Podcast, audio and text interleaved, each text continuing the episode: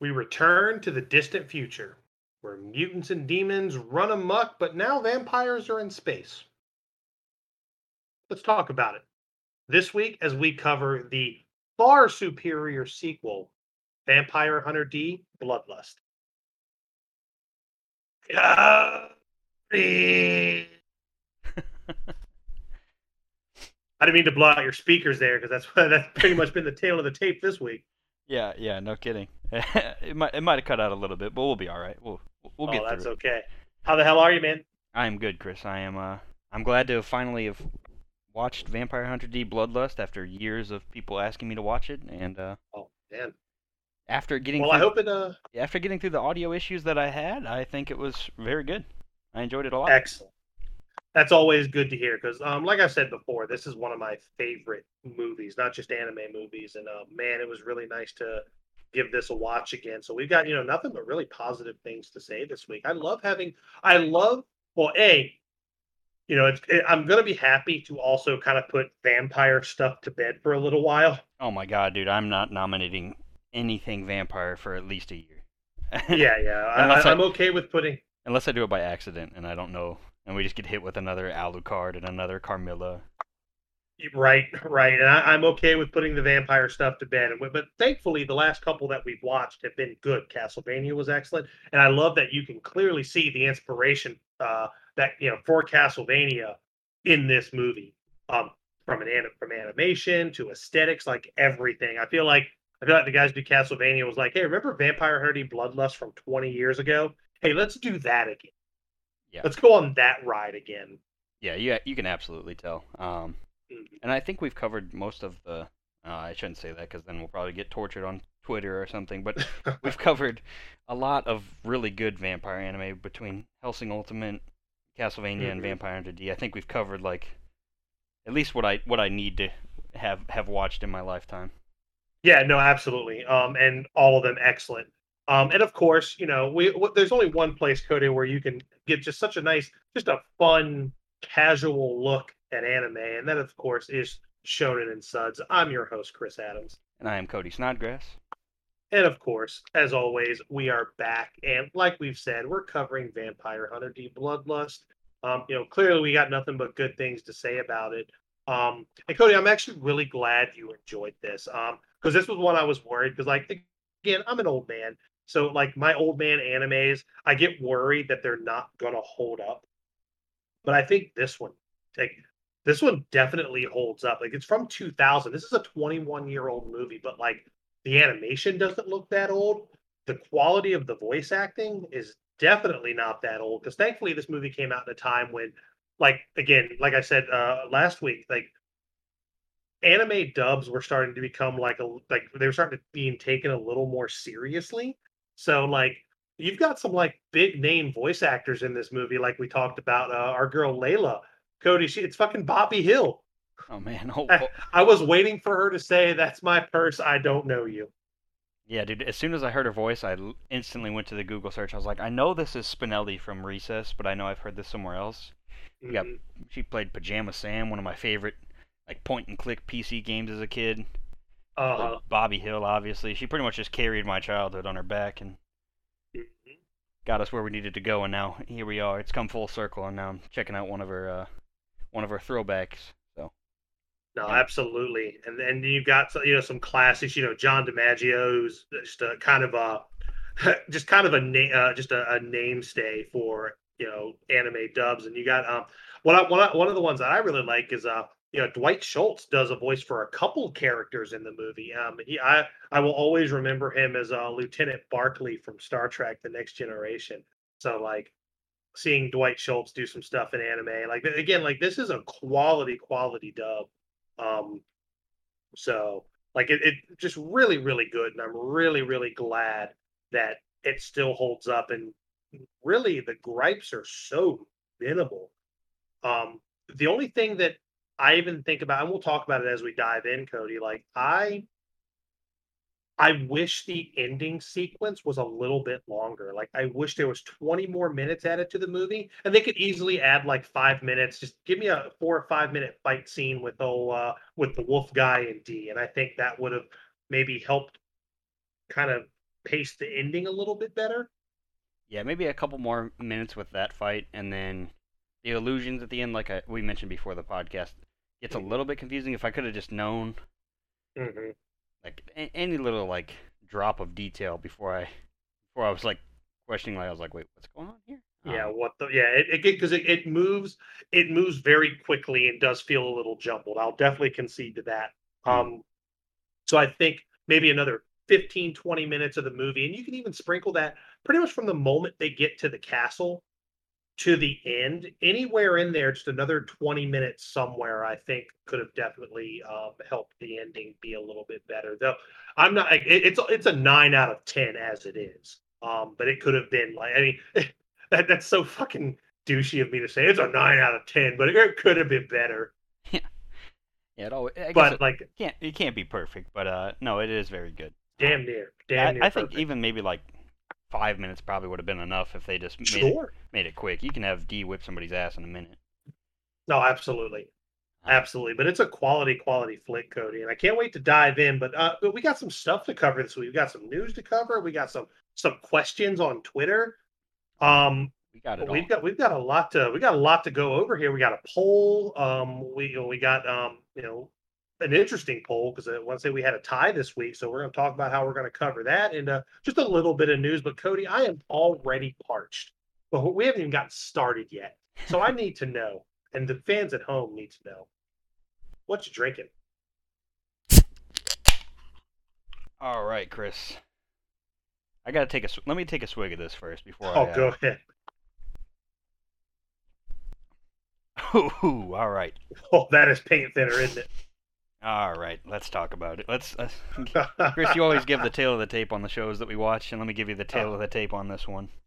Oh, boy. We have a twenty-five ounce, eight percent alcohol, the big one, the Natty Daddy, but not just your regular Natty Daddy. It is a... Uh, the Enforcer Natty Daddy. The Watermelon Lemonade. Oh, man. This thing, I just found it at seven eleven twenty-five minutes ago, and uh, it probably cost me a dollar and some change. And, uh, oh my god! It is it is rough, Chris. Watermelon lemonade, natural light. I mean, it, it like two of those three things sound like they would be really good together, but definitely one of those does not belong. Oh man, it is. It's something. I mean, it's like it's like you're like. Like You're would, basically like giving us like the shitty version of like the horseman. You've got Ric Flair, Arn Anderson. Oh, here's Mongo McMichael. Watermelon, lemonade, Natty Light. Ooh. Yeah, it is. Um. Oh, I would rather drink a Natty Rush over this. One hundred percent. That's a that's a bold statement. Yeah, and uh, th- there's some regret here, but uh, you know, Chris, there there is before I get to your drink, or before we get to your drink, there is a little uh, a little glimmer of hope on the horizon because.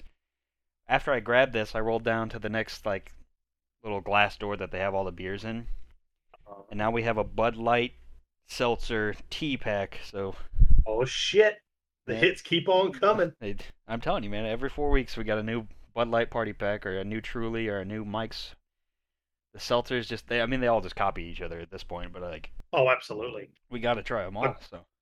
Oh, absolutely. It's very, it's very much our own version of Pokemon here. That's right. Uh, but enough about that, Chris. What what are you drinking today? Well, I'm, you know, I'm going a little classy this week, Cody. You know, I have just completely obliterated every tropical Truly fucking seltzer in my refrigerator.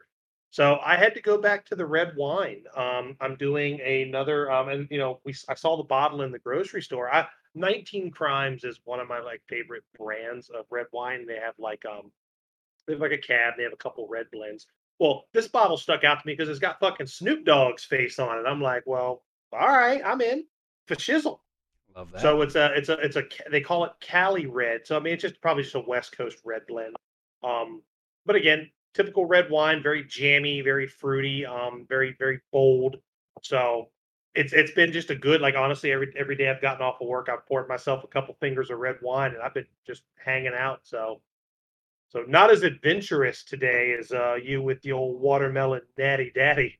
Oh, that's but, all right. Um, Some, somebody's got to keep us on. Done. Yeah, somebody's got to keep us classy around here. Well, and we're also watching what I feel is a very classy anime today, Cody. And uh, I don't know about you. Do we want to save all the housekeeping for the end, or do we want to front load that shit? Uh, let's go ahead. We'll save the poll for the end. We can do some of the. Or hmm, how do I want to do this? Yeah, you tell me. You tell me, Boss Hog. You're the natty daddy on this episode. Let's see. We'll do. Yeah, we'll go ahead and just save all the housekeeping for the end. So oh, we'll just move. Go ahead and you take care of the tail of the tape. Do your thing. Absolutely. Yeah, we'll backload the housekeeping stuff, but we're going to dive into what everybody wants to talk about. And of course, that is Vampire Hunter D: Bloodlust, um, the sequel, quote unquote, to the nineteen eighty-six Vampire Hunter D anime. But it's also based on this movie is actually based on the third novel in the series. Um, Which is kind of funny that the novel is called Demon Death Chase. And this whole movie is basically like a Mad Max-style chase, which I think is really, really cool. Um, of course, Vampire Hunter D: Bloodlust, let's do a quick tale of the tape, uh, released July two thousand at a, uh, I believe it was an anime festival, um, but it was actually fully released in Japan, April twenty-first, two thousand one. And I want to say it was later that year that it actually hit, um, no, I'm sorry, it was February twelfth, two thousand two when it released. Um, now, while I don't remember the exact date until I actually looked at it here, I remember pre-ordering the D V D from fucking Suncoast. I was so excited for this movie to come out, Cody, because I had been following it like in magazines and um, in you know the early, early days of the internet. So when so I found talking... out that there was a do what when you're talking about pre-ordering D V Ds, I yes, I was like, what? You could do that? Yeah, well, back in the day, like, you could go into Suncoast or whatever, you know, Sam Goody, whatever store you bought your D V Ds from, and new releases, you could pre-order. So when Vampire Hunter D: Bloodlust came out, I I, I remember because I was buying, I forget what anime I was buying at the time on D V D, because I had, I, I had maybe had a PlayStation two for about maybe a year and a half at this point. So, you know, again, Cody, again, I'm older. D V Ds were still like brand fucking new. Like, you mean I don't have to rewind a tape oh, anymore? Yeah. yeah, I remember Get when... Get the fuck out of here. I remember when my dad first got our D V D player, and I was like, this is awesome. Dude, fucking mind-blowing. Because, I mean, as a kid, you had to be the one to go re- rewind everything. Like, oh, I yeah, once you get up in a... And then if you had one of those, like, fucking turbo lightning... You know, this is what the rich kid had, and my... Uh, well, my stepmom had one, so we kind of inherited one. She had like a separate rewinder, right? It was like you plugged it into the wall, you put the tape in, you shut it, it rewound it automatically. But sometimes this thing had a fucking jet engine on it, because depending on the tape, it would rewind it so hard it would just snap the tape right off the reel. Oh, damn. It's like, God damn, you rewinded this tape into oblivion. but, but yeah, dude, so like I remember pre-ordering this D V D, and I remember I was in my... I was in maybe my second year of college at this point, and I remember the day it was released, I actually fucking just cut all my classes that day. I was like, you know what? Fuck this. I'm going to go home, and I'm going to watch Vampire Hunter D: Bloodlust, and I, Cody, I watched this movie like four times in a fucking row, because I was still living at home at the time, and we had a room that had like a projector with a D V D hooked up to it, and like the entire wall was the screen. So I looked at my parents like, I'm going upstairs, I'm going to watch this movie several times over. So I'll be up there, and I'm going to shut the door so none of y'all can, uh, so it doesn't bother y'all. So I remember just sitting in that room all day long. I went to Taco Bell, got fucking loaded up on fucking tacos, had myself some fucking Theodore Brewskis, and I didn't leave the fucking room. I watched this movie like four times, man. It was so fucking amazing. So this movie has a special place in my heart, if you couldn't tell. No, absolutely. that's, that's what you should do with anything you love, right, Chris? Just skip school, absolutely. Call off work, go to Taco Bell, of course. That's a staple move. Absolutely. And just enjoy and, it uh, to the fullest. And a funny thing about this movie, Cody, it was actually, um, I want to say the movie was actually... Um, The movie was actually intended to be shown in theaters in America. Um, of course, at the time, I didn't know that. Um, Yeah, it, I remember. I'm trying to think because I remember seeing this movie in theaters, but well after the D V D release, they were just showing it at like the little theater up the street. Um, but it was it, this was like this wasn't like the initial the initial theatrical release. Like I, I'm I'm taking a trip down memory lane here, which has been a kind of a theme on podcasts for me in the last you know few weeks. Yeah, but, um, yeah, it looks like it had like a small American release. Yeah, like super small. Like yeah. I don't even think it was playing in, in Virginia, like anywhere. Yeah, this says six theaters, but I know oh, yeah. that that's not going to be quite accurate. There's definitely way more than that, but um, yeah. But I know they showed it in theaters after the D V D release. I was like, well, fuck, I don't see this in theaters. So, um, so I had a chance to do that. But I mean, at this point, I had seen the movie like a hundred times, so like I think the novelty had worn off. But I mean, again, I would. I would tell you where my grandmother hides her money to go see this movie in theaters right now. Yeah, I, I'm I'm a big fan of going and like even if it's a movie I've seen a ton, ton of times. Like I've seen some of the Studio Ghibli films after well after mm-hmm. their release. Um, yep. Any animated film really, just like and even like some of like throwback movies. Like I know every year they bring back like. Uh, Like some old school like movies. I'm trying to think of some examples. Like Back to the Future was a big one. Like I, yeah, um, like right usually before, like on the well, yeah, yeah, no, go ahead. Go like ahead. Right before COVID, Back to the Future had like its I don't know thirtieth anniversary, whatever anniversary it was, and they, they were showing yeah. all the films, and I I think it's cool to be able to like that they do that. Oh yeah. Well, I was gonna say, um, when I got married, um, when me and my wife were on our honeymoon, um, we were up in D C, and. We just happened to see that they were showing the the original Ridley Scott in, in theaters for the fortieth anniversary. And I was like, um, do you want to go see a fucking movie tonight? I know it's like, you know, we're just chilling. We're just doing a bunch of stuff every day. So we did, we went to dinner and then we went to the, I guess the movie, the movie theater in D C is like attached to like where the Capitals play. So there's like, you can go up to the, the movie theater or you can go like the other way and then just go to a fucking Caps game if you want to. Oh, but, um, that'd have been a tough choice if the Caps were in town. Oh, it, it, oh, that game was sold out. So there was no way we were going to see a hockey game. Damn. But we went up. We went upstairs and watched Alien in theaters, and then that's you know not to not to go off on a tangent, but I think Alien, the original Alien, is one of the best horror movies, if not the best horror movie ever made. And I highly recommend anybody if you get a chance to see that movie in theaters, do it because it is not the same movie that you're watching on T V. It's a very different experience. Yeah, I'll have to look for that. See if it comes around on the forty-fifth anniversary or something. Oh, it probably will. They, they usually show it. Usually, you'll see it in uh, in theaters around Halloween because it is considered a horror movie. Yeah. Um.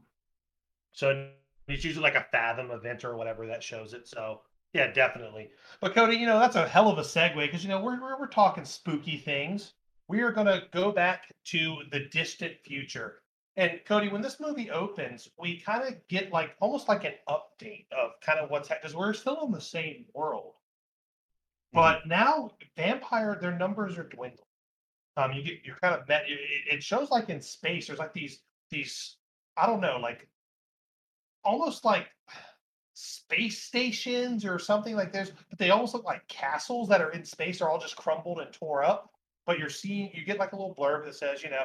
In the distant future, vampire numbers are dwindling, and then you're seeing that basically more hunters are like a new class of hunter has emerged called bounty hunters um, that basically just live to hunt vampires. And then, it's, then it goes the whole there's one son there's one one among them who's a Dunpeal a Dunpeal who's you know half human half vampire. So they kind of give like the the real quick hey here, here's here's the main character that they go cut right to the logo. And Cody, what you'll as soon as they go right to like the intro, you'll notice the animation in this is definitely much more state of the art, even for like even by today's standards, dude. I think this I think the animation of this movie still holds up today. Like it is a beautiful movie to watch. Yeah, I think the animation's vastly improved. Obviously, it's fifteen years after the original. Um, mm-hmm. The only I, I did have one question here is uh-huh. in the first movie it was a dampier, right? And yeah, this one, yeah. They're ending Dampier. That word with an L, right? They're saying like Dampel or Dampeel. Uh, they're, they're they're saying Dunpeel, which I, I think I, I think I think it's just uh, it's translation issues. You know, yeah, it's I, a potato potato type situation. Yeah, I, I considered it all the same thing, but I was just like I was like maybe they're just maybe they're correcting that, but um, they also yeah, I don't know. Yeah, regardless, we know what he we know what uh, our boy D is. Um, but then they also mentioned that like, like vampires are starting to like they still rule the night, but they're starting their numbers are starting to dwindle. Yep. Um, which, because of the, these bounty hunters emerging. Yeah, because it seemed like in the first movie, D was like the only one that was kind of crazy enough to do all this, and now we got. Mm-hmm. Of course, we'll meet y- your favorite Marcus brothers, who are oh, also in the business. Right. You got Dog yeah, the Bounty Hunter. We got, we got everybody out. Right. Boba Boba Fett shows up. Fucking everybody. Spike Spiegel makes an appearance. They're all here. The gang's all here. That's right. But this movie opens up. It's a, you know, very, again, you'll see almost immediately that, like, it still has, like, the aesthetic of what you would expect. Like, again, like, you can watch this and see where Castlevania got its inspiration from. Because this movie opens up. We're in a, uh, you know... A you know a, a small village, um, and you start to see like all the religious symbols start to like crumble, like all the crosses just start to creak and crumble. You see a carriage with like these vampire horses come rolling through the street. The water's freezing, plants are dying, and um, so you're like, okay, well, this is clearly a vampire, right? They make no fucking bones about it. Um, but then it cuts to a young woman laying in bed. She, her eyes are open. She's facing away from the window, which starts to open up. And outside of the window, you see a, you know, a visage of clearly what is a vampire come in. She faints. And I really, what I really like, again, the animation does it a lot of justice here. Where like the mirror she has in her room cracks. She faints. He comes in the room. You see her pick up, and it, it cuts to like the mirror, and all you see is her body floating as it kind of just whisks away. Um, now that's good. That that is because like you can't see vampires in a mirror. I believe is like the yeah, the lore thing. Okay. Yeah. I I, yeah, I, I, I thought that was a reflection. Yeah, I thought that was pretty cool. It's like a small little, just a little subtle scene, but I, I like how they added that, that little attention to detail. Yeah, and again, like I just love how fluid the movement was. Like she's just floating, and like just again, like it's a very just soft whisk away. There, I don't know. Like there's just little little subtle touches like that. Um. So yeah, that's kind of how the, the opening scene goes. Uh, we, we've got our damsel in distress. We've got our vampire. Let's fucking rock and roll. Because the next scene here, we're, we're now introduced to the titular character, uh, Cody. Uh, we cut to a bunch of uh, just, uh, we're almost like in a very dilapidated kind of deserty, but I don't know, just a real barren kind of area. And we're uh, there's just these guys on this ruined church building. They got guns trained on our man D, just coming up, you know, just coming up the, the roadway to this church. And when he comes inside, there's two people in there, um, an older man like in a wheelchair, and then a, a younger guy who start to, you know, talk about, you know, basically we kind of get the premise of the movie. These guys, one of the younger guy is the sister of the girl, the, the brother of the girl who was kidnapped. Her name is Charlotte. Um, And I guess this guy is a priest who actually is her father. So what happens here, Cody, is they they mention that the vampire took her in the middle of the night, and you know we, we are hiring you to find her. We need you to bring her. The the brother's very like, you know, we need you to bring her back alive. We you know you need to hurry. You need to get her. Here's ten million. This is a down payment. You'll get the rest. Uh, you'll get the rest later. Mm-hmm. And of course, D is very like, what if she's changed? You know, what, what the brother's like, well, you need to make sure that shit doesn't happen. And like the the father being the voice of reason is like, well, you know, hey, bring her back one way or another. If you have to kill her, if she changes, you know, just do me a just do me a favor and make sure that her death is quick and painless. And like and D just no fucking fucks about it, dude. It's just like, I don't know. ten million might not be enough for what you want me to do here. Yeah, he's like, and double. Father, n- let me get double payment on this. Yep, and the father's like, fine, I'll double it. And um, so cooler heads prevail here. D takes his money, and the brother's like, well, by the way, you might want to hurry up because you're not the only one I hired. And I've hired the Marcus brothers, and they've got a day head start on you. So, Cody, from there, we're going into pretty much my favorite scene in the entire movie. And I urge anybody, if you didn't watch this movie along with us, just go to YouTube and just type in Vampire Hunter D, Marcus Brothers intro. Because, Cody, this is my favorite part in the entire fucking Like, so you see this giant, like, battle armored vehicle roll up into this town. and there's this like drunkard just sitting, just, you know, just crashed out in front of the well. And you just see this big burly arm come out and grab him. And there's like, and he's just like, you see a carriage come through here. And the guy's like, mm.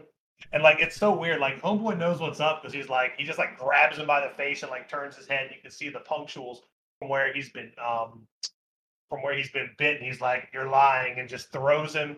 So, Cody, shit hits the fan very fucking quickly here. Oh, yeah, we get our first big action scene. We get introduced to all the Marcus brothers and their... Uh, I, and the Marcus sister. Yeah, she's a... We, we can, I, I think she's a sister, but she's actually... We find out later that she's not actually related. Yeah, we, we, I guess she's adopted or just part of the just part of the team. But, uh, right. yeah, we are introduced to Borgoff, Kyle, Nolt, Layla, and Grove, the Marcus brothers. A team of hunters who... are also on the chase here, uh, chasing down our vampire lord, um, whose name we don't get. I, I believe we got his name in the previous scene. Uh, his name is Meier Link, um, yep. who's a vampire baron. Yeah, and actually, just, um, just real quick before we get too far ahead, um, mm-hmm. I just realized the voice actor for Borgoff is actually Orin from uh, Final Fantasy X. So. That's so funny. I, I knew that I recognized so his voice from somewhere, and I was kind of just, while you were talking, I was kind of just scrolling through mm-hmm. Wikipedia, and I found that out, and I was like, I knew I knew him from somewhere. So he just gets yeah, to play. Borgoff is actually two, my favorite character. He gets to play two awesome characters in his career, so that's that's just Dude. a fun little side note. Absolutely. So um, so they get to this village, and they realize quickly that the whole town has basically been transformed. And he's like, "Well, time to go to work." And uh, so they get out of the van, and this is a, just a, just a great action scene. Like I love where like. Because Borgoff has this little, like, crossbow gauntlet. He just puts it up in the air and just starts locking and loading as they start to get rushed down by all these, like, zombies and ghouls. And you just start to see him, like, rain arrows just on top of everything. And uh, Kyle is kind of, the, he's he's kind of, you know, they've all got their tropes. Borgoff is just the, the gruff leader. Kyle is kind of like the wise ass, very agile. He's got these, like, dagger-like things. They're almost similar to the weapon that Trevor had in the last uh, season of Castlevania, like the cross knife. Yeah, it's almost like a sort of like a boomerang type thing. Um, it, it actually reminded me of the guy from the first movie. Um, oh, Riganzi? Yeah, it reminded me of his weapon a little bit too. Um, but yeah, he's got like blades and all kinds of stuff. And then of course, you got to have your big brute. Yeah, who is... big dumb guy with a hammer. That we got. That's Nolt. Yep. Who uh. Who actually, I like his character design. He's got like the cross like painted on his face, and he's got like a big dumb hammer with like a it's like it's like a big log that's been staked to a point on one end, and he's just just ripping motherfuckers to shreds while he's just spinning this thing around. And then of course Layla's just got guns. She's just like boom, boom, and Grove is just laying in the van. So we don't know what's up with him yet, but he's just because they tell him it's like, hey man, stay in the van. You need to rest. Um, but of course, like, we'll see what this motherfucker can do later. Yeah, it seems like he's in pretty severe condition because he's on. He's got like I Vs and stuff hooked up to him. Yeah, like the oxygen in his nose. Homeboy is frail. But uh, so but the Marcus brothers make quick work of all the ghouls in this town, and um, after they finish up, they they hear they're like, hey, do y'all hear that? And they hear like the the sound of a horse, and like Borgoff is like measuring up. He's like, right there, and lets an arrow go. And uh, we get this really cool scene where we finally get to see, like, this is where D meets the Marcus brothers. And it's actually like the art on the poster. Mm-hmm. He, uh, he just catches the arrow and it's the horse, like, you know, like, I don't know what that is, where they just, just like, get on their hind legs. Like rears up. and Yeah, the horse rears up. And it's just really, really cool scene there. Like the moon behind him. So just a really cool scene. Yeah, you got, and, um, you got D's cape goes up in the air. It almost looks like wings almost. Uh, yep. With like the moonlight in the background, it, it definitely makes for a good movie poster for sure. Absolutely. And then uh, and then of course Borgoff is like, you know, hey, we should work together. We're after the same thing, right? And D's just like, whatever. Yeah, he's, and, uh, he's like, what's your name? He's like, D. And then he just rides off. And Borgoff is like, oh shit, that's uh, that's the guy. That's uh, that's that's the that's the famous Dunpeal hunter. And uh, Kyle, of course, is like, what the fuck are you doing, man? That guy's competition. We don't need to be helping him with anything. Let's uh, let's go do our own thing. Let's get this shit done, right? Yeah, well, but, um, if it wasn't for D, I don't think these these brothers would have made it nearly as far as they did. No, no, because while while these guys are good, this is a classic um, This is a classic trope where you've got somebody who's really good at what they do, but this this one assignment, just they're just a little bit in over their head. Um, so what we get next, Cody, we get a really cool scene here. Um, we flash over. I'm trying to I'm trying to get it all jumbled out of my head, but we we get to see what a really cool, like a vampire safe house, like a resting house. Um, mm-hmm. Because it's just right. Because that when they're doing that, Layla pulls out like a little like unibike from the van, and she goes hauling off after D. And she just, she I guess Layla's just ready to get shit done, right? So we get this really cool scene where there's like this reflective um, resting house, which is really cool. It's this this this thing is just a it's a hidden structure that vampires who are traveling, they could just pop into these things and wait for nightfall. And Cody, these things are fucking heavily guarded, by the way. Oh yeah, security is to a T on this thing. Um, oh yeah, you got these little eyes that come out of nowhere and just start shooting fucking just little beams at everything. Yeah, and we get to hear our, from our good friend the Left Hand, and he he basically mm-hmm. figures out like he's trying to figure out where the door to, to like the entrance is, because it's obviously it's like an invisible thing. You can kind of see like its reflection. Um, mm-hmm. And before he can like they him and D get through the security, um, which is really cool. He's got like a handful of rocks, and he's like. He's walking in a straight line, and he's, like, flicking them off to the sides to, like... Because I guess the, the, the security system is motion... Mm-hmm. Detect, it detects motion. So he's just, like, just flicking stuff, which is, again, a really cool, just badass, kind of nonchalant scene. And, uh... yeah, he works his way yeah. up there the hard way, and then Layla, of course, comes storming in on the, the fucking barreling unicycle. The, fuck the unicycle Correct. motorcycle thing. With a goddamn had. bazooka, by the way. She's armed to the gills. Yeah, and like while while they're while she while like all the security stuff's going off, um, we see our, our boy Meier. He kind of wakes up, um, yep. from his his excuse me got the got the fucking watermelon lemonade burst over here. Not the natty burst. Yeah, that one that one. Oh, that was horrible. Um, but he, he seems oh, to wake hot. up from his slumber, and he seems pretty uh, pretty pissed off because I mean they're disturbing his sleep. Oh yeah. Well, the uh, and then the so the door opens like on the far end, and of course like D's on one end, and the, the door's on the goddamn opposite side. So the car the, the carriage starts um just starts hauling ass, and D starts hauling ass after it. Um, and we get we actually get here our first little uh fight scene because Layla goes after the carriage as well, and she goes to uh shoot Meier with the bazooka. He just lifts his fucking cape up and just just deflects that. Was that that projectile right back at her, and like the shrapnel like gets her in the chest, and like so she she's she's hurt. I, I first time I saw this movie, Cody, I thought she was dead. I was like, well, that fuck. Well, there's the first one right there. Oh man, down but, go, down goes old Bobby Hill. No, that's right. Damn it, Bobby. But uh, so he's so she's I said he so she's down, and D takes chase. We actually get our first little fight scene here uh, with D and uh Meier Link, and Meier Link is not he is not a fucking pushover. Um. It's almost like his cape is like metallic or something because it's sharp. Because he's him, him and D are, you know, they're fighting, and like he's able to deflect the sword blows from D with his cape.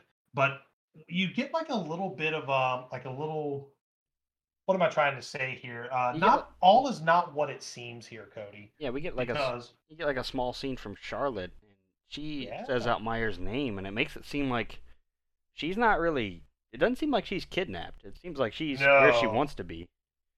Exactly, because um, she's not tied up. She's not anything, and like, and D, when D hears her, he uh, he kind of gets distracted, and you know, he gets put knocked off the carriage, and he's like, "Hey, wait, you know, did you hear that?" And he's talking to the hand. He's like, "Did you hear that?" She called out to him, and it's like, "Okay, well, wait a minute here."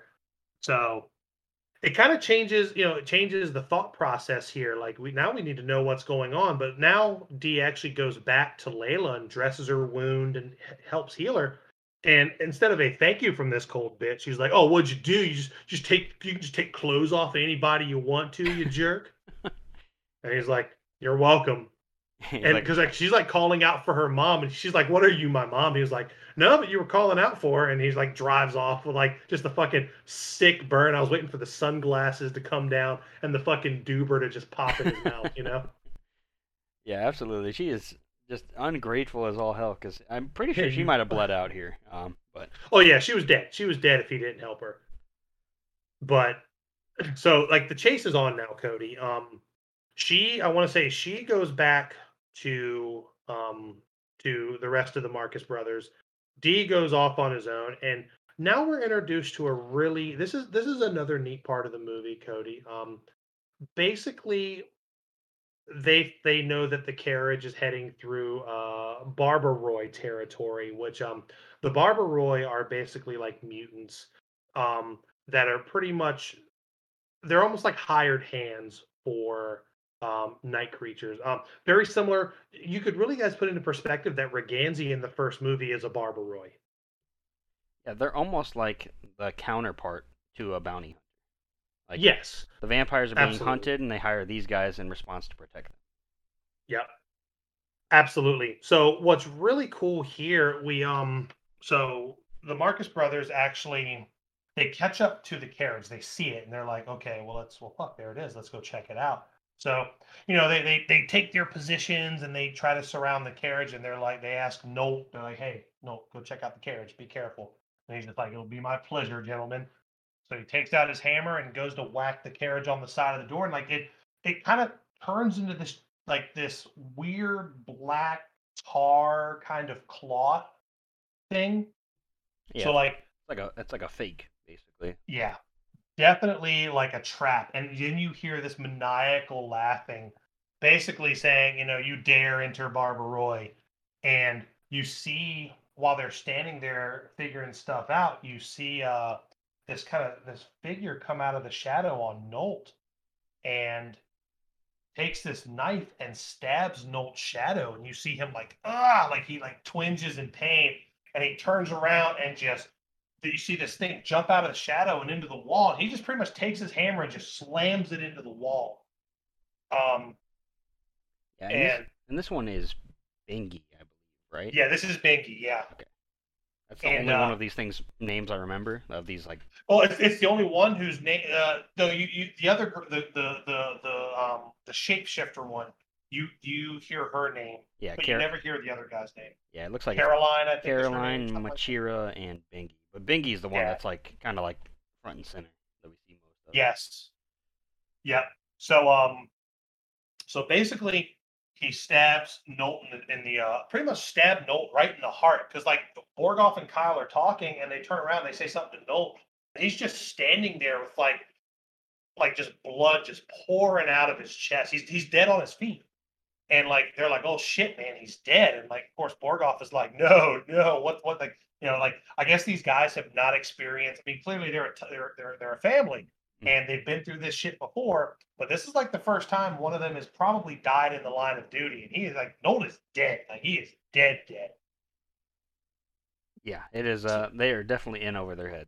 Um, and it's just, so they don't know what's going on. So we cut over to them. Then we cut over to D, who is actually working his way to the, uh, into the Barbarois territory. I guess, I guess they're trying to follow it. They're maybe in different parts of the territory, or one's just ahead of the other. But yeah, it seems like um, D is a couple steps ahead of them. Pretty, but yes, I mean, at this point, at some points, he also dodges like like he dodged these three, uh, like the shapeshifter and the mid, mid shadow manipulator. Like yep. he got, he got past all these guys. Um, yeah, well, he uh he comes in. He's looking to go right into the heart of Barbarois territory and speak with, I guess, the elder. He's like, I have business with the Barbarois, and he's greeted by this little old man mutant thing on a on a literal unicycle. Um. Basically, he's like, I don't, why are you protecting the carriage? Whatever they're paying you, you know, I I need that carriage. I need to get to that carriage. And they're like, well, well, sorry. And the, guy, the old man's like, well, you know, as much as I like you, the elders, he's like a weird, he's like, oh, you're a good looking fella. If you don't mind a, an old lecherous old man saying shit like that to you. But like. Yeah, the old mutant guy just hitting on you. Oh, I'm telling you, man. It makes Whoa, my pecker wow. flutter like a hummingbird. But basically, the long and short of it here, Cody, is they're like, no, nah, the Barbarois are here to protect, uh, you know, we're here to protect creatures of the night, and we're not going to change our stripes anytime soon. But he says, if I were, it would definitely be for somebody like you, which is such a shame that now we have to kill you. Um, and that's, um, and you see the carriage kind of off in the distance. So the carriage is there in the heart of the Barbarois territory, and you see, um, and D's like, well, you know, it's a shame. You guys are warriors. You, um, you know, it's a, you know, it's, you know, why would you have me fight all of these uh, warriors? That's when you hear Ben, uh, Bingy from like off in the background saying like, oh, it's not fair. He's complaining about it all. Three against one. It's unfair. You know, just, just like really mocking D at this point. Yeah, well, because Bingy and Caroline and uh, Werewolf Dude, they all, she, Bingy's like, hey, let let us fight him. Yeah, yeah, let him fight against the, you know, I get, these are like the villains of the movie. So you're like, okay, we, we've got some, we've got some bads that the people have got to overcome to get through this. But uh, Cody, so before things can really, you know, before business can pick up, as Jim Ross would say, we kept, we flash back to the Marcus brothers, and they're they're they're doing something with Grove in the back of the van. They've got him hooked up to some monitors, and they're like, "Hey, man, we really need you to do this for us, buddy. Are you gonna be okay?" And they're just like, "Don't overdo it." So they give him this shot of something, and we go we cut back to D and these mutants, and you see this bright light just coming like coming in hot, and it's like this. I don't know. It's this floating figure surrounded by all this light. Uh, Cody, it's fucking Grove, or is it's his soul? It's his life force. It is something, because he comes in and he just starts shitting fucking holy light beams of magic, just cutting through pretty much everything in this area.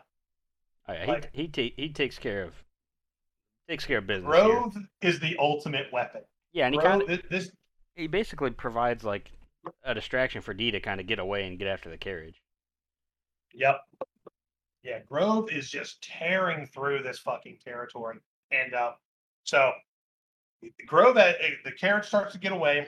D starts going after the carriage. Grove is actually right there behind the carriage, and he goes to shoot it, but, like, Bingy, like, takes a shot directly and, like, absorbs it, which was really cool. And then, um, of course, the carriage starts to get away. Grove turns around to, I guess, try to, you know, fuck with D too, but D just makes short work of that shit, which brings whatever this essence or soul is back into Grove's body, which as this is happening, you see Grove's body and it is so frail. He's practically skin and bones. Yeah. So whatever it is he can do, it's killing him. Yeah, that that's the vibe I was getting off this, because he is, like, like I mean, we mentioned at the beginning, he is in rough, rough shape. And it seems like yeah. the more they inject him with whatever this juice in this vial is, it is. I mean, it's helping him get from point A to point B, but it is killing him quite literally. Yeah, absolutely. So I feel like while he has a very powerful ability, it's very much limited use. So so he goes back into his body. We cut back to D, and he's going after the carriage again. Um, but he uh, he actually gets trapped pretty quickly by our old pal, uh, our old pal uh, Benji here, or yeah, Benji here, and he almost gets trapped in like this little shadow realm. But also, too, we got to pour one out for our man D's horse, because um, D's horse bites the bullet here. Might just, just dead. Just fucking dead. He gets the horse and D get trapped in the shadow. The horse hits the bottom of this cliff and just explodes. Oh, man, he's in he is in horse heaven with our old boy Luke from the first movie. That's right, boy, boy, boy. Shout outs to all the horses that uh that died uh, making these movies, the animated horses that died making these movies. That's but right. Yeah, and D is now trapped in this shadow realm puzzle thing that Bingy has. Yeah, it's almost like she's got like a little spider web thing, and she's like, "You'll be trapped here forever." She says some corny bad yeah, guy you lines. Yeah, you can stay. Not fair. Not fair. You can stay here until you rot. You know what I mean? But so D, like, really cool lines from Bingy here. But D's got his left hand, and the left hand kind of, I guess, absorbs all of that and kind of gets him out of there. Is what it? Yep. I, I think happens. But, yeah, well, before that happens, Cody, while D is trapped, the Marcus brothers are coming in hot on the carriage here, and um, I want—I don't remember. I don't think it's no. It is here where um, uh, we Caroline finally gets to do her thing, um, because she jumps off the carriage, and basically the Marcus brothers just fucking run over her, and um, she's actually under the. under the van at this point, and I guess she can shape change, or she's like almost like a like a T one thousand, like from Terminator two. She basically like becomes the metal on the bottom of the van, and just all of a sudden you see these pointy like spikes start to come up through the bottom, and then it's just like they shoot through the top, and then like little spikes come off of the other spike, and it just like she basically just like turns this fucking van into a, just a death box. But they all happen to live, Cody. Thankfully, they're all agile, and they're all able to, to move around and dodge inside this. And this van is massive, by the way. It's like a like a battle wagon or tank of some kind. Yeah. But um, But this brings the van to an ass-grinding halt, and they're out in the middle of, like, the desert and, like, this... Again, we're talking in the distant future, so it looks like an old, almost like a refinery, because there are, like, these, like, oil towers and, like, cranes and things. And what makes this uh, scary, Cody, is, like, there's a lot of shadows cast over um, this area. Right. So, and Charlotte is every... the shadow one, right? She's the... Oh, no, no, you're not. not Bingy not, is the shadow. Not Charlotte. Uh, I thought Caroline was. Oh, Caroline's no, a shapeshifter. Okay. Yeah. My yeah, bad, Bingy is the guy who can move around in the shadows. So this is where we actually get to see uh, the Marcus brothers, because um, they pull out, they get out of the van. Like, Borgoff gets out, kind of dusts himself off. He checks on Layla and Grove. He's like, Kyle, are you okay? And Kyle's like, he's like hunched up like under one of the wheel wells. He's like, shut up. It's out there. Like, they're still here. Um, So they devise a little plan to take this guy out, which I think is really, really cool that they, uh, you know, they end up actually, they end up taking this guy out together, because um, he tries to, Bingy's like moving through the shadows. Um, yeah, and they kind and of, they Kyle, kind of bait her out here. Yeah, oh, absolutely. Like, Kyle's in a position where, like, because, like, it's really cool because Bingy's like moving, like all the shadows are kind of like connected and overcast just from where the sun is positioned. So Bingy's like moving through all the different shadows, and Kyle just is standing in a spot where his shadow's connected to the other one. And as Bingy comes out and tries to pretty much do the same thing he did to Nolt, you see Borgoff just fucking just start lighting this guy up. Again, the arrows start raining down and Bingy starts moving, and then Kyle comes in with his blade, um, which... They knew that was going to happen. All of a sudden, he's like up. He, he like he had like shot himself up to like the top of the uh, tower, and nope, they fucking they, Kyle gets him with his blade, and I want to say they get him with some arrows in the back, and that's the end of Bingy, man. They fucking they baited him like a fish, my guy. Yeah, they get revenge for their brother Nolt, and uh, they do. One one so of our all is, one of our big bads is taken care of.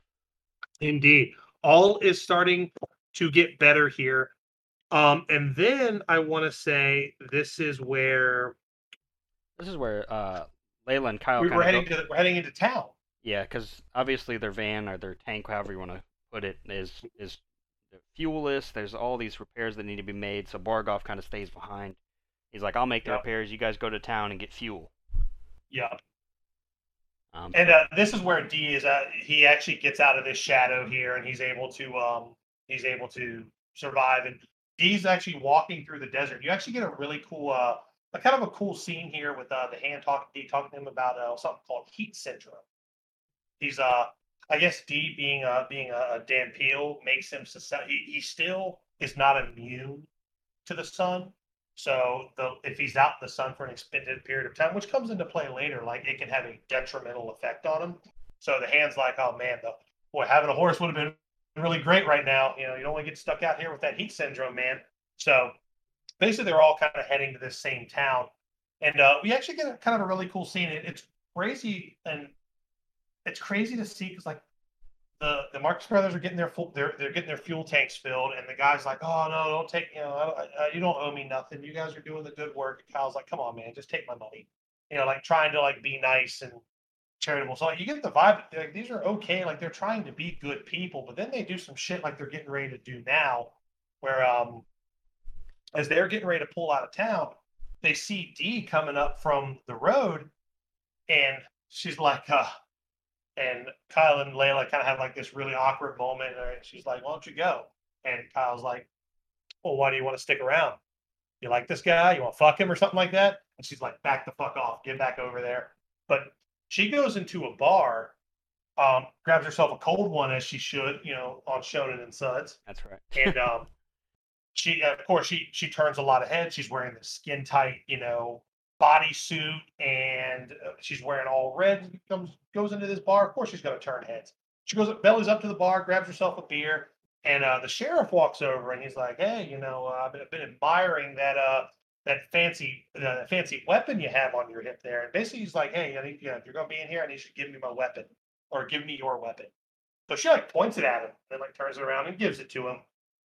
And uh, this is where she her, her little plan goes into motion, Cody, because she's like, well, you know, I'd love to have a drink with you, but I'm pretty sure you're busy right now with that, uh, you know, with that damn, you know, uh, you know, that hunter in, in town.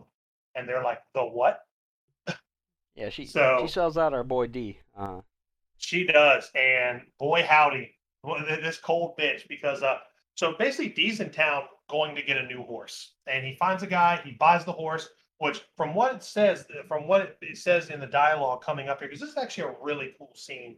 Um, the dialogue makes it seem like that this horse was not fucking cheap. And so the sheriff and all these fucking goons come rolling in as Dee's saddling up his horse. And they're like, hey, you can't have this horse. You know, you can't sell to this guy. You know, he's, he's you know, we, we, we can't. He needs to leave this town immediately. Um, and, like, they're ready to fucking kill this guy. And the old man's like, nope, he paid for this thing fair and square. He, uh, you know, at the price I'm asking, he paid for it. It's his horse. He can have it. And um, this, this old man begins to tell a story about how, you know, he tells the sheriff, like, remember that time when those children were kidnapped? You know, and the sheriff's like, oh, yeah, I remember. He's like, well, this happened before you were alive. And the kidnappers ended up being vampires, but these kids were rescued by a Dunpeal uh, hunter. And then, of course, the old man, like, kind of stick to his, sticks to his guns, literally pulls out this fucking makeshift rifle that's bigger than he is and points at the sheriff. He's like, you know, I don't want to do this, but you're going to let this guy walk out of here. It's the least I could do for what he did for me back then. And you find out that this old man was actually one of those kids that Dee rescued. So it's like, it, I thought that was a really cool thing to see. And, and he was even like, you might not remember it, but I've I've been, I've, I felt so terrible how every, because everybody just treated him like shit, even though he rescued those kids. Yeah, Dee, um, Dee had basically rescued these kids, and like the townspeople still chased him out of town. Yeah, and that's kind of, you know, we we saw a lot of that in the in the first movie too. That nobody trusted his kind. They're like, oh, he's a fucking freak. But, like, Dee is still, like, a consummate good person. And the old man was like, you know, this is the least I could do to repay you. Um, so, basically, he he holds off the sheriff, and they let him fucking go. And he's on his horse, and he is back out the door. Because that's one of the things, too. Like, Dee has not aged a day since we saw him last. And who knows how far into the future this is from the first movie. Mm-hmm. I like to think all the old characters are so dead and gone that, like, we're talking lifetimes, Cody. Lifetimes. Yeah, I could I could absolutely see that. So so now we're back on the chase here, Cody. And I want to say here we're at a point where the... This is, this is where the Meier's carriage, he actually stops so that, like, Charlotte can go out and, like, see the sun. Yeah, she will stretch her yams for a bit. She misses the sun, so yeah, it um, seems the like... other two guards are there. Yeah, and it seems like they have, like, a, a pretty good relationship. Like, she loves Meier. And like, oh yeah, the, the feeling is definitely mutual here, and like he like treats her very well. It's like it's almost like he shouldn't be the big bad here, um, and we'll see more mm-hmm. of that going into it later. Um, but then of course our boy D shows up, and he's kind of oh yeah, and he's ready to rumble. Oh yeah, he's chatting with her. He's like, you can't be in love. She's like, I'm in love with him. He's like, you can't be in love with him. You don't know what he is.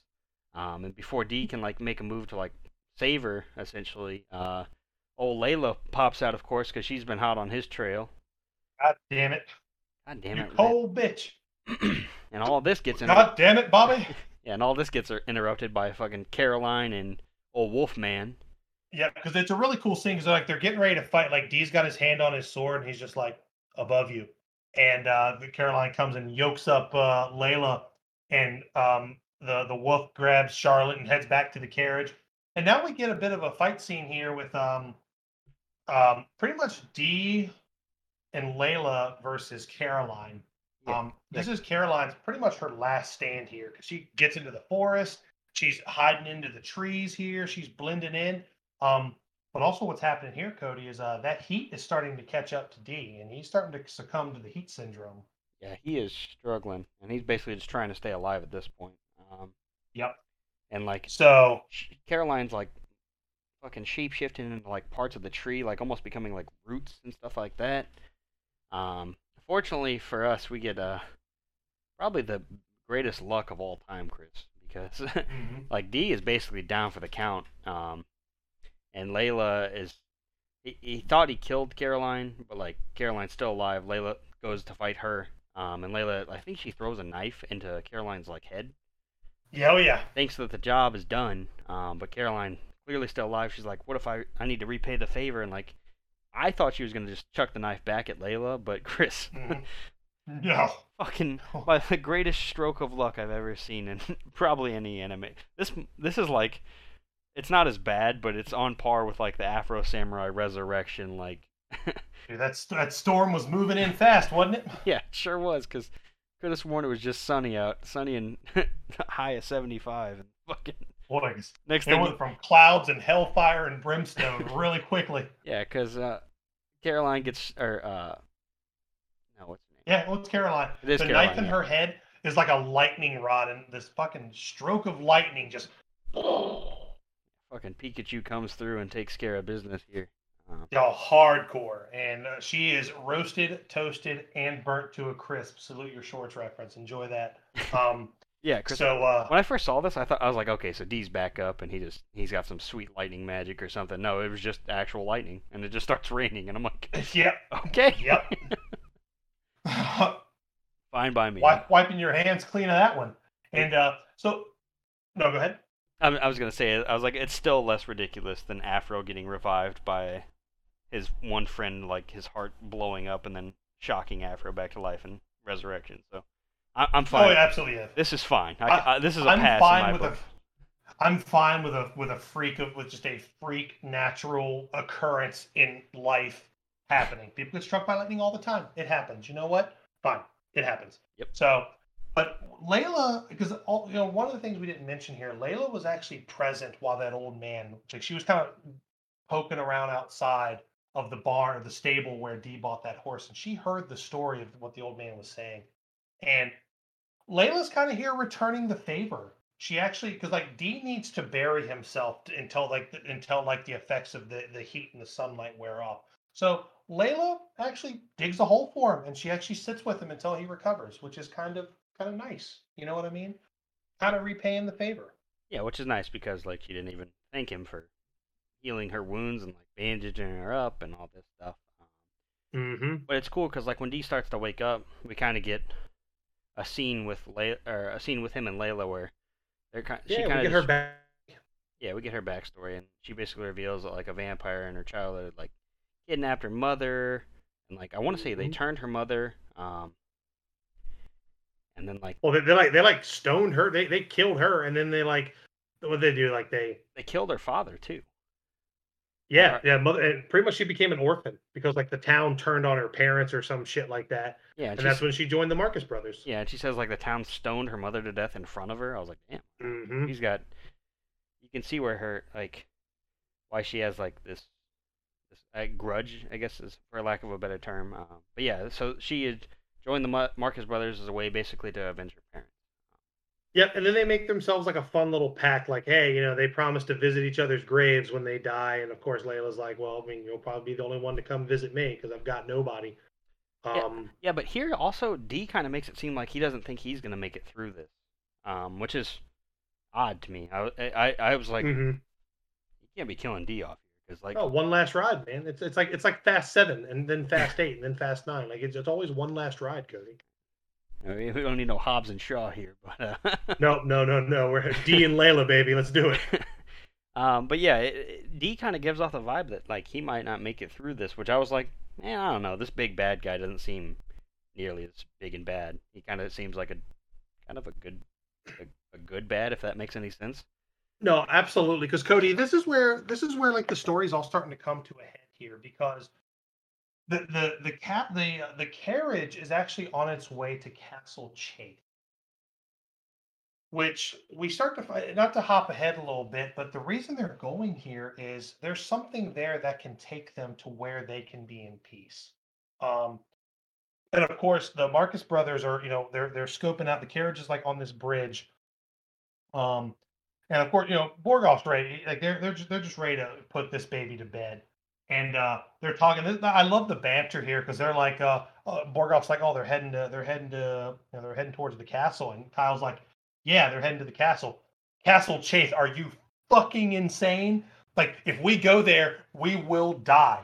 We need to stop. It is not worth it. It is not. Yeah, like, like Kyle's like, he's like ready to throw in the fucking towel. He's like, there's no way I'm going there.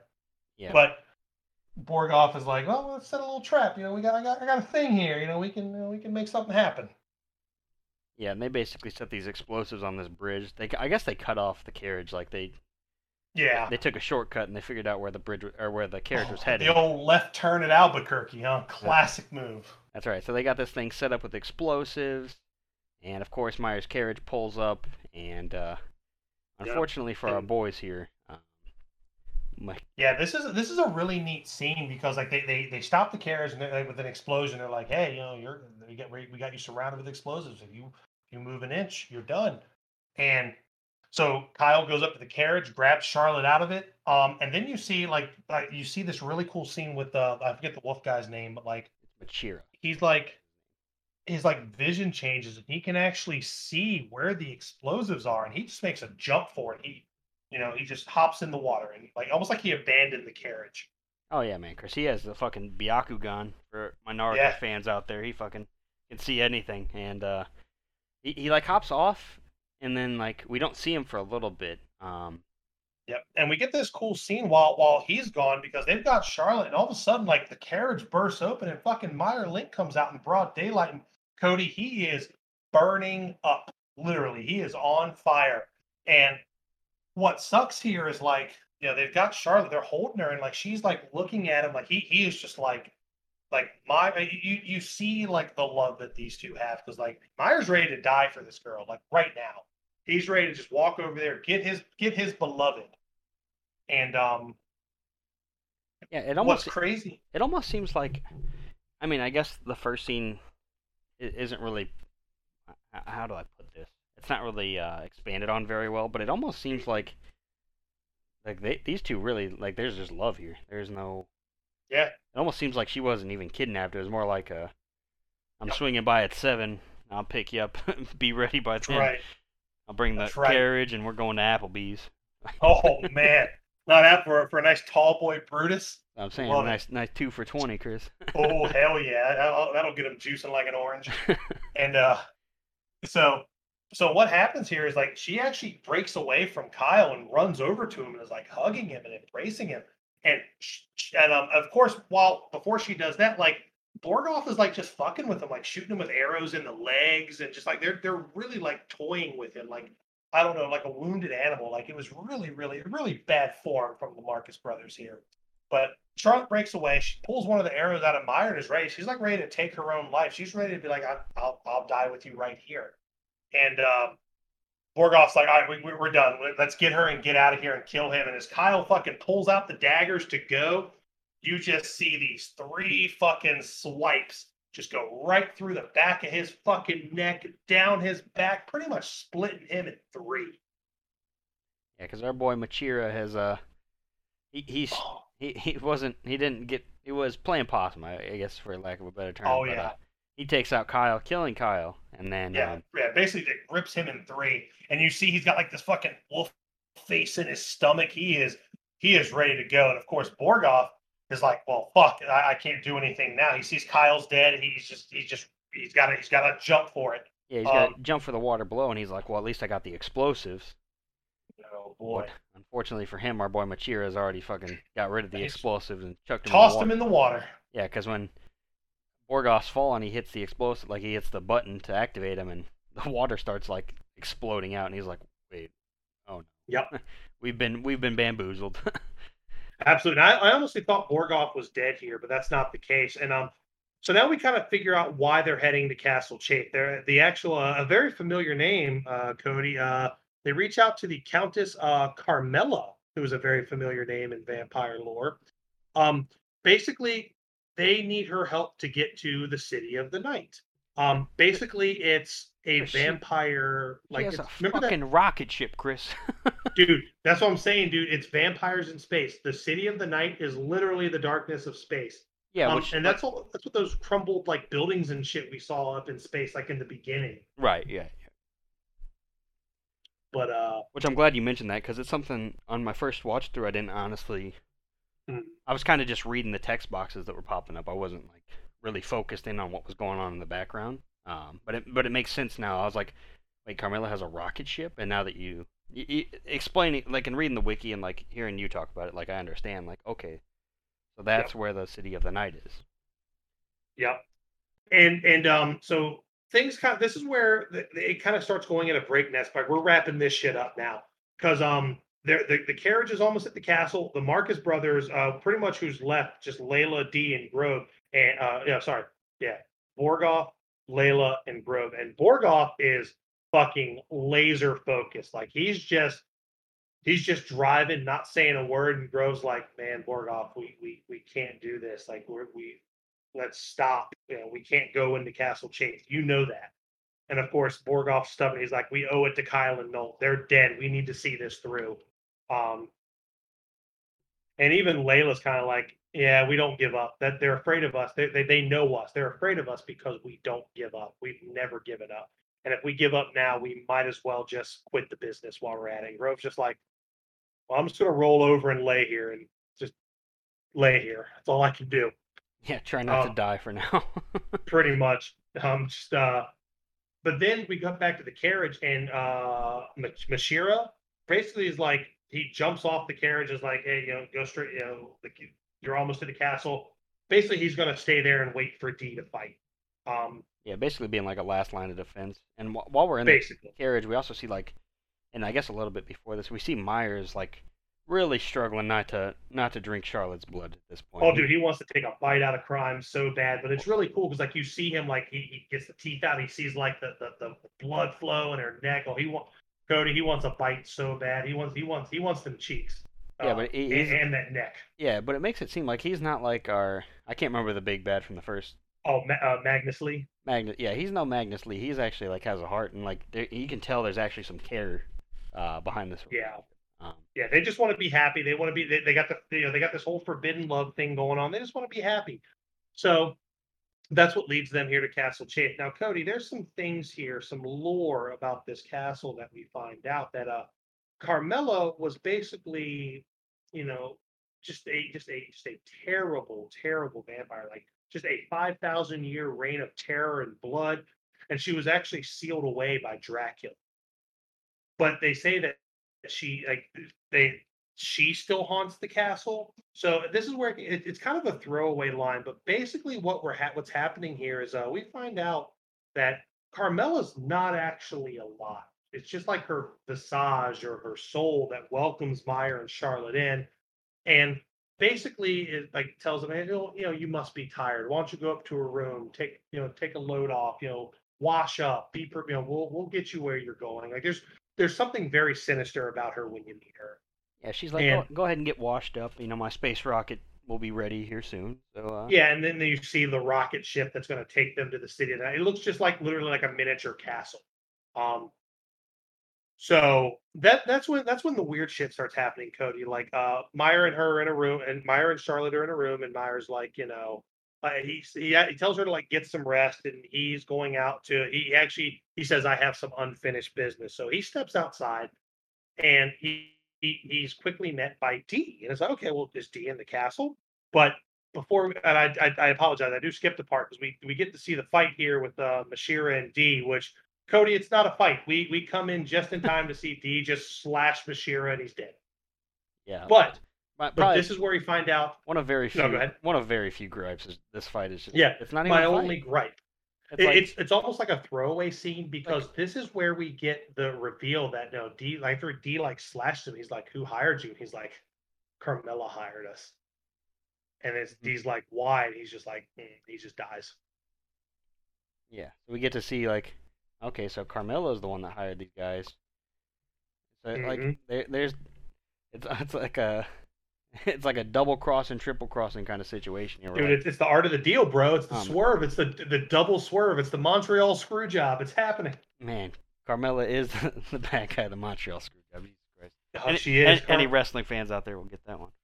That's right. Car- Carmilla put D in the sharpshooter. No, um, but um, but this is where we start. Okay, there is clearly bad shit's going to happen in the castle. So Meier runs into D in the castle, which I didn't realize he was there yet.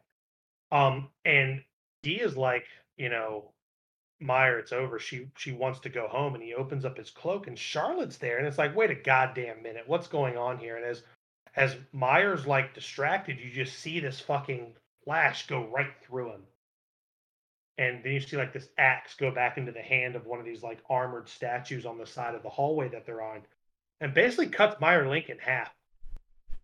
Yeah, and he, he falls on the ground all literally split in two. Um, and this is yeah, where we then, get like we get D this is we get this yeah. is where the illusions begin here. Um, yeah, because we get like a scene of Charlotte like in this. I don't know if I call it a throne room, but there's like you got Carmilla's real body is in there, and like you see Meier come in and like bite Charlotte. Mm-hmm. But yeah, it, there's it's it's really weird. You we know, we because, just saw Meier like, get cut in half. Yeah, so like D, the, the, the D and Charlotte that Meier see just kind of like disappeared to like a puff of smoke and bats, and now the Marcus brothers are here, and so Charlotte's in her room, and there's like a throne room with like a sword stuck in a coffin, but then like the mirror in the room turns into a case of stairs, and she and Meier calls out to her, so she follows Meier up these stairs.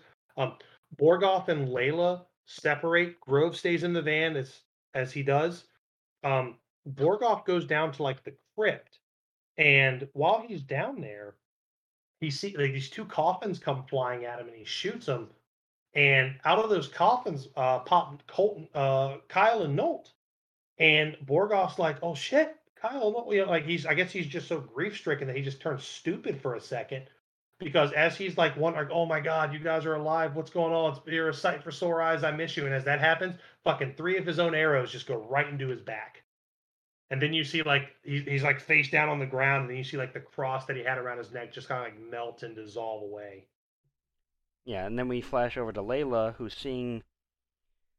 Like I, herself I, as these, a kid? Are these hallucinating? Yeah, I was kind of... I thought this was like her daughter, or like her. Mm-hmm. Uh, it was kind of confusing because, especially at the end, because we see a girl that looks identical mm-hmm. to this hallucination that Layla seems, but she sees somebody mm-hmm. from her family or herself. Yep. Um, yeah, it, and, and of course, like, while that's happening, D is like seeing his mother, and D is, D does, is not fooled for a second. He's just like, "Nope, that's fake."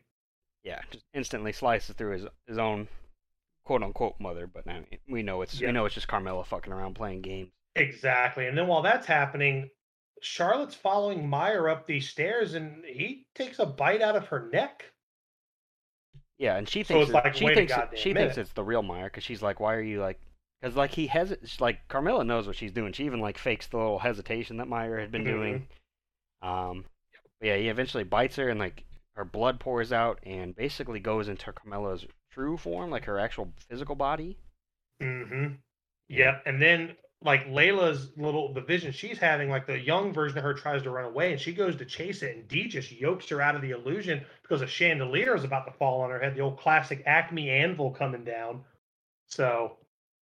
And this is, and then when that happens, uh, Borgoff starts firing some arrows at D, and Borgoff comes out of nowhere and starts uh, basically like threatening D, and then he grabs Layla, and this is where Layla realized Borgoff is uh, my man's been turned, Cody. He is uh, he has got the, the bite holes in his neck. Borgoff is now a vampire. You hate to see it. you, you you hate to see it. You just you definitely hate to, hate see, to it. see it. Um, and um, and all this is happening like stop. This is all happening in like back to back to back scenes. We are fucking. F- cruising here. Yeah, we're, we're yeah we're coming down the home stretch. Like we're, the movie's basically over. So, so Carmilla's body's coming out of this coffin. Borgoff, vampire Borgoff is about to kill Layla. Uh, D is ready to just fucking strike him down. But then out of nowhere, our boy fucking Grove comes out of the van. Like I mean, his visage comes out of the van, and he runs and just just grabs Borgoff, gives him a hug, and they both just explode.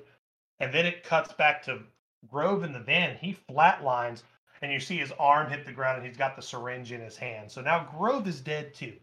Yeah. So all the Marcus brothers are, are taken out. Um, mm-hmm. And then we get yeah, our. Like this is like this is within like five minutes of them being in the castle. By the way, like this shit is coming down the home stretch. Oh, Chris, we are fucking hauling ass. Um, yeah. Now then, Meier like puts himself back together. mm-hmm. I don't know what the fuck happens here, but it, it goes from being cut in half to just being Meier again. I was like, all right. I'm... Yep. And then like Carmilla reveals herself and her plan. Um, and D is like, she's like overpowering D, and like, she's like talking shit. D's like, "You're just a damn peel hunter. You're, you're not, you know, basically you're not shit. I've seen people like you come and go. Right. The fact that you you know, you're a disgrace. Why are you saving them? They're cattle, they're livestock." Basically, like Carmilla is in every fucking iteration of Carmilla, and um, but she tries to kill Dean, all, of course, you know, just like he did in the last movie. He goes into fucking, you know, Super Saiyan D mode, and you realize that he is fucking the son of Dracula because his power is too much for Carmilla. Yeah, he makes quick work of her, and then we got Meier. He's back, and he, he's he's realizing that, like, his bride-to-be Charlotte has been. Uh, she's actually she's, she's actually really been bitten, by the way. Yeah, she's uh she's dying. Yeah, she's she actually is. dying. Yeah, she is dying. And um, can we cue the cutting crew? Bum bum bum bum bum. I just died in your arms tonight. Yeah, quite literally here. Um, but yeah, and then it it makes it seem like we're gonna get like this this big final clash between D and Meier, and mm-hmm. it's kind of a, a neat little back and forth for a few minutes. Um, but D ends up, like, when he stab, he goes for like the final, like, mm-hmm. blow, if I, if you will. Um, and he stabs like above his heart, so he doesn't stab through his heart. And Meyer's like, you know, why why'd you do that? And he's like, look, mm-hmm. I I just need the ring from her finger to take back to her family, like, to prove that, you know, we did I did yeah. all I could. Um, and we see, like, she's dead. That's we fine. see yeah. We see Layla go grab the ring. Um, yeah, because Layla's had enough, too. She's like, I'm tired of death. I'm tired of fighting. Oh, man, I'm over it. We get the awesome scene where the ring's, like, bouncing towards D, and he, like, rolls oh, it up his sword, and he, like, just grabs the yeah. ring, sheathes the sword, and he's like, all right, deuces. Peace. yeah, y'all y'all have fun in your city space thing. Yeah, whatever. I'm out. Which it, it kind of takes away from, like, our big final fight, but, like, all along it seemed like Meier really wasn't that bad of a... Of a person. And, and I think D realized that from Jump Street. Yeah, it was almost kind of like a, like a, like a Romeo and Juliet kind of situation. Uh, oh, very much so. Like, obviously. And I genuinely think, had D not been interrupted when he was talking to her outside, they would have probably just kept on talking. Because I, I really feel like at a certain point, D was like, "Well, fuck it, just go be together. I just need something to take back to the family so I can make my fucking cash." Right. Um, but yeah, he, he gets the ring, and he kind of just, him and Layla, Layla's like, hey, you mind giving me a ride? Because uh, they're, they're obviously the only two survivors out of this. Um, yep. Meier kind of takes Layla's body, or uh, takes Charlotte's body, excuse me. Yep. And... Meanwhile, the castle is crumbling around them because Carmilla is dead. Um, yeah, dead, Meier dead, actually, dead, dead. We didn't time. mention, when Meier shows up, like, Carmilla's, like, bloody, real body's trying to get over to Charlotte. And that's when Meier Link comes in and pretty much just cuts it to pieces. Mm-hmm. Um, that's when he sees her pretty much dying, and, and she ends up dying in his arms. Yeah, um, it seems like in this universe, when the when the the ruler of the castle dies, the castle comes down with it. Uh, I mean, that's like Vampires one oh one, right? Like, I, I feel like if the if the lord of the castle dies, the castle crumbles right behind him.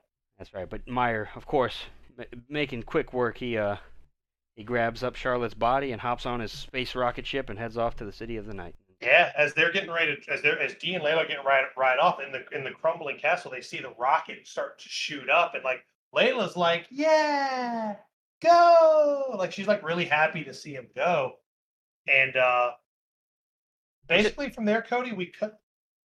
No, go ahead. No, you're good. You're good. I was gonna say, basically from there, we're coming to the last scene of the movie. We uh we cut to, like, a funeral scene, and, like, I initially thought that it's like, oh, this is just Charlotte's funeral. They're, same. Um, they're that's having, like, a makeshift funeral for. Dude, that's what I thought. I thought the same thing. Oh yeah, but it, it was a really cool swerve, because then, like, you see D off under a tree, and that makes sense because he delivered the ring. He's still in town, whatever. But then the little girl runs over, and she's like, "Hey, you are him. You knew my grandmother Layla, didn't you?" And it's like, wait a goddamn minute. We time jump. Did we time jump like eighty years in the future? We sure did, Chris. We sure as shit did. With no, with no, uh. No help from, like, the the the information cues, like, no subtitle that says eighty years later, nothing. eighty years later. Yeah, nothing. Just a throwaway line saying, hey, you knew my grandmother Layla. And it, then it was cool that he actually was fulfilling. He was like, I'm just here for, because uh, she offers him, like, oh, my dad would love to have you come back. Just come back to our house, have dinner with us. And she's like, no, I'm just here fulfilling a promise to an old friend. It was like, oh, they called back to the thing. Yeah.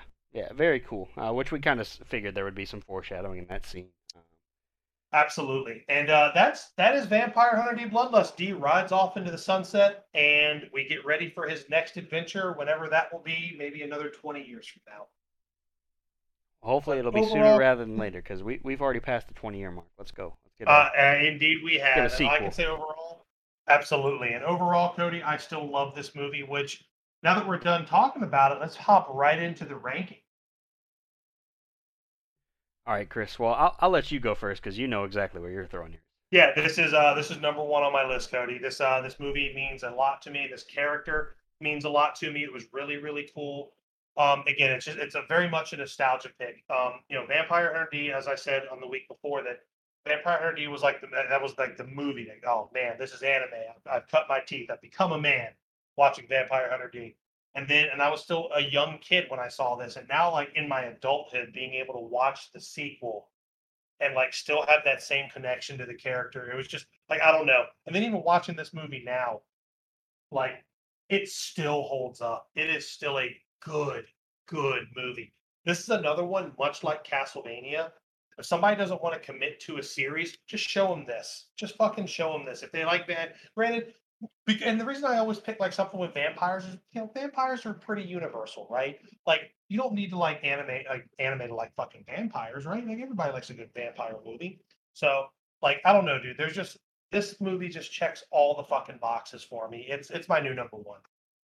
Sorry, Metropolis, you're great, but D is you've been, superior. You've been dethroned by Vampire Hunter D: Bloodlust. That's right. right. Dethroned. Yeah. Well, for me, does I'm... that hat take ten gallons? Well, for me, I'm going to be a little bit harsher on it. Um, obviously, better than the first movie. Um, and I'm going to put this, Chris, in between the two My Hero movies. I'm going to put it okay. just just below Two Heroes and just above yeah. Heroes Rising, um, which I okay. know we kind of see. Uh, From different sides of that, like I like Two Heroes more than Hero Rising, and you like mm-hmm. the other, in re- in, re- in reverse there. Mm-hmm. Um, the thing for Two Heroes, I think the emotion of that final scene, the All Might fucking pose, the All Might pose is fucking. It, it might be higher on the list when we go review our list at like our, oh, our, our like our one year episode when we go back and have a look at this and like. Um, Nothing wrong with that. But yeah, I'm gonna put it right in between. It'll be my new. Let's see, twelve, ten, nine, eight. My new number. I guess it sounds worse than it is, um, but obviously we've been watching. Well, our lists are short. Our lists yeah, are short. So we're watching okay. all, all kinds of great movies except for Seven Deadly Sins. Um, yeah. And I mean that for all you Seven Deadly Sins fans out there. Yeah, sorry, it you sucks. Just need to know that it is trash. Uh, yeah, it's not the best. But started out great, but then it just took a swan dive into asshole. Swan dive, Chris. It is fucking Jeff Hardy from the forty-foot ladder. Oh man, don't do it, Jeff. And he missed. Like, he missed the fucking... Through, he, he went through tables off the... T- through the tables by himself. Uh, oh, my God. But now, Chris, yes. before before we wrap this whole thing up, uh, we, we got some uh some some interaction on our on our social medias, which is nice to have. For, yeah. We don't, we don't get much, you know. We get we get the votes, and that's about it. Um, mm-hmm. But first off, I'm going to start with our, our Facebook, our guy that hit us up on Facebook. I believe his name... I'm probably going to butcher this name, but it's Luck Nagal, I believe is his name. Uh, if sure. I'm butchering that, I apologize, but we appreciate well, we you. We definitely appreciate it. Uh, he says, hey guys, I'm a new viewer. Recently came into the show for the Death Note review, which my apologies right now because that audio is dog shit. So uh, sorry well, about we've that. We've come a long way. Yeah, we were. I was reading off a fucking fifty-page script for that one. It was real bad. Um, but anyhow, he says, I've noticed you guys have done a lot of reviews on a couple of my favorite anime, and I would love to see you guys talk about The Promised Neverland, which we're going to get to here in just a second. He says, just watch the first episode, trust me, or Attack on Titan. Now, of okay. course, I did nominate Promised Neverland for our poll. Um, and we'll get to the poll at the end. Um, but then he also asked, and Attack on Titan will be on a future poll. Um, oh, one hundred percent. one hundred percent. Um, and Promised Neverland, same thing. Um, and then he asked us a question, our favorite beer of all time, which I know we've answered on the podcast before, but Chris, go ahead and... Uh, Uh, you answered them, but let's just tell the people what's your what's your favorite beer of all time. Yeah, and, you know, and Cody, my favorite beer changes. It changes a lot um, because it depends on my mood. It depends on when you ask me. Um, the answer I gave him is one that I, it's I'm very much. I'll, I always have a taste for it. Um, it's Saint Bernardus at twelve. It's a Belgian quad, so you can get a lot of like um, a lot of these dark fruit notes. You can get like things like. Um, like apricot, you're going to get some some like fig, you're going to get some like caramel, some really nice like sweet notes. I mean, it's usually it's, it's a Belgian quad. It's higher in alcohol. Um And what I like about it, it's easily accessible. Like to me, and we talked about this when we were on the uh, the Hoppy Boys podcast. To me, accessibility is everything. Um, you can go, you can go to Kroger or your local grocery store and find Saint Bernard is at twelve. It's a just a very good, easily accessible Belgian quad. Highly recommend it to anybody. Yeah, I might have to check it out one of these times. I, I usually it's a big it's a big beer. It'll, it'll be a lot. Can't be worse than a watermelon lemonade Natty Light. Oh, it, yeah. it, it, it, watermelon lemonade can't even shine Saint Bernardus' shoes, sir. um, but yeah, for for my answer for this, I know we've like I said we covered it on the podcast before. I think my favorite is just a Corona with lime. Um, you're you're a simple man. You're like you know, you can have any beer you want as long as it's a Corona. Man, I used to hate Corona too, uh, and then you have a Corona with lime, and it's like okay. No. Corona is, Corona is fantastic. Um, I had a trip to Mexico a few years back. I pounded down I don't know how many Coronas on the beach, and mm-hmm. ever since then, that's just been like the cele- that's like my champagne of beers.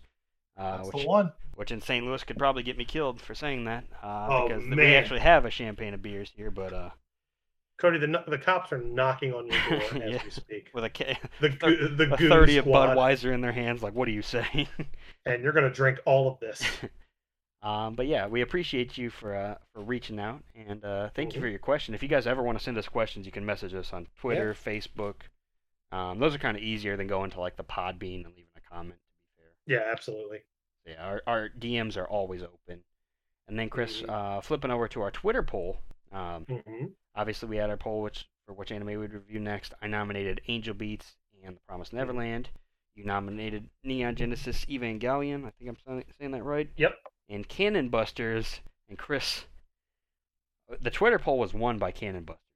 And, uh, get the fuck out of here. Yeah, we had uh, we had our boy Peter Del, Del Rey, I believe that's how I'm saying mm-hmm. that, uh, on Twitter. He reached out and he said, Cannon Busters is the only one of these I've watched, and it's one hundred percent because the theme song fucking slaps. Now, Chris, oh, man. We, we say fucking slaps about just about anything we enjoy. Well, that so. well, that's hard, man, because, like, the ultimate theme song for any man, anime is the Neon Genesis Evangelion theme song. You want to talk about a, a fucking major league bop? Chris, I, we are... We, like, I feel like we get to enjoy some, like, great anime anime intros, but, you know, with all the great anime intros there are, Chris, there's only one fantastic anime outro, and that's that fucking... original Hellsing. Oh, that's right. uh, fantastic. But Chris, then we get the results of the poll, and it turns out Cannon Busters wins the Twitter poll. Um, if uh, I add in the Facebook votes, we got a tie between Cannon Busters. Oh man! And The Promised Neverland. So the underdog. We got a tie ball game. That's right. So what me and you we kind of talked about before the podcast. Mm-hmm. Kind of said we'll just do. Cannon Busters first, since it technically won the Twitter poll. Uh, yep. We'll do that first. I think it's only twelve episodes. Mm-hmm. Yeah, twelve episodes on Netflix if you guys want to watch along with us, which we highly encourage, because otherwise we're going to spoil the shit out of it. Um, mm-hmm. And then we're going to dive into Promised Neverland, which currently the second season hasn't fully aired in English yet. Um, so by the time we'll we just get... cover season one. Yeah, but we'll probably just cover season one for now, and then once the second season becomes more widely available, we'll cover that. Um, I know yeah. we got, we still got the, oh, I say hopeful very loosely here, but that Seven Deadly Sins season five will premiere on Netflix at the end of this month. Um, mm-hmm. Or they could delay it for ever if they want to. I'd be fine with and that. I, I would. I wouldn't be sad. No complaints here, and uh, cancel no, the okay movie, cancel the next movie. Let's do that. Uh, yeah, just, we got, just we, cancel all of it. We got way better anime to be watching here on Shonen and Suds. But with all be all that being said, Chris, that is all I have for this this episode. Uh, Vampire Hunter D. That is. We've taken care of it. We've checked another box and added it to the ranking list. Absolutely, and I'm glad you enjoyed it. I'm glad. I, again, I always love when I can go back and watch an anime from my younger days, and this one still holds up. So I highly recommend it to anybody. Absolutely. Yeah, I, I can't. I can't uh, can't suggest it enough. Um, yeah, guys, so look forward to next week. We'll be covering Cannon Busters. Uh, all twelve episodes. Like I said, it's available on Netflix if you guys want to watch along with us. It'll probably be a pretty big episode because covering twelve episodes usually takes us a little bit because we, li- we like to talk quite a bit in, in depth. And, oh, we do. Um, we like to ramble. That's right. But uh, look forward to that. If you guys want to vote for our polls and... Uh, decide what we watch next, essentially, or uh, even leave us suggestions. You guys can check us out on Twitter and yeah, Facebook absolutely. at Shonen and Suds. Uh, we appreciate all the recent downloads. Chris, I think we're we're closing in on like a thousand downloads now, which would be awesome too. Wow, beautiful. Um, yeah, we appreciate you guys listening, leaving reviews, all that stuff. Anything you guys leave us, we'll read it on the show. We'll go over it, and uh, good or bad, indifferent, anything. We we love to hear any feedback you guys have for us. Absolutely, yeah. If we, if we suck, we suck. That's all right, and we're just gonna keep on. No, yeah, I, I, I won't say we'll, we'll keep on sucking because that, that might be a, that might be a questionable statement there. But but yeah, that's Chris, what happens when you get one of those natty daddies in you. Oh man, twenty-five fluid ounces, Chris. I have got to oh. piss, so I, we are gonna wrap this thing up, guys. Yeah, we are gonna. Ooh. I am Cody Snodgrass, and I am Chris Adams, and uh, Cody will be pissing blood for the next. Uh, my God, you drank all of that. You drank all of it. Chris, here it is. Nothing left, Chris. I got nothing. Oh, my God. Oh. Horrible. Good night, everybody, and wish Cody a safe, reco- a speedy recovery.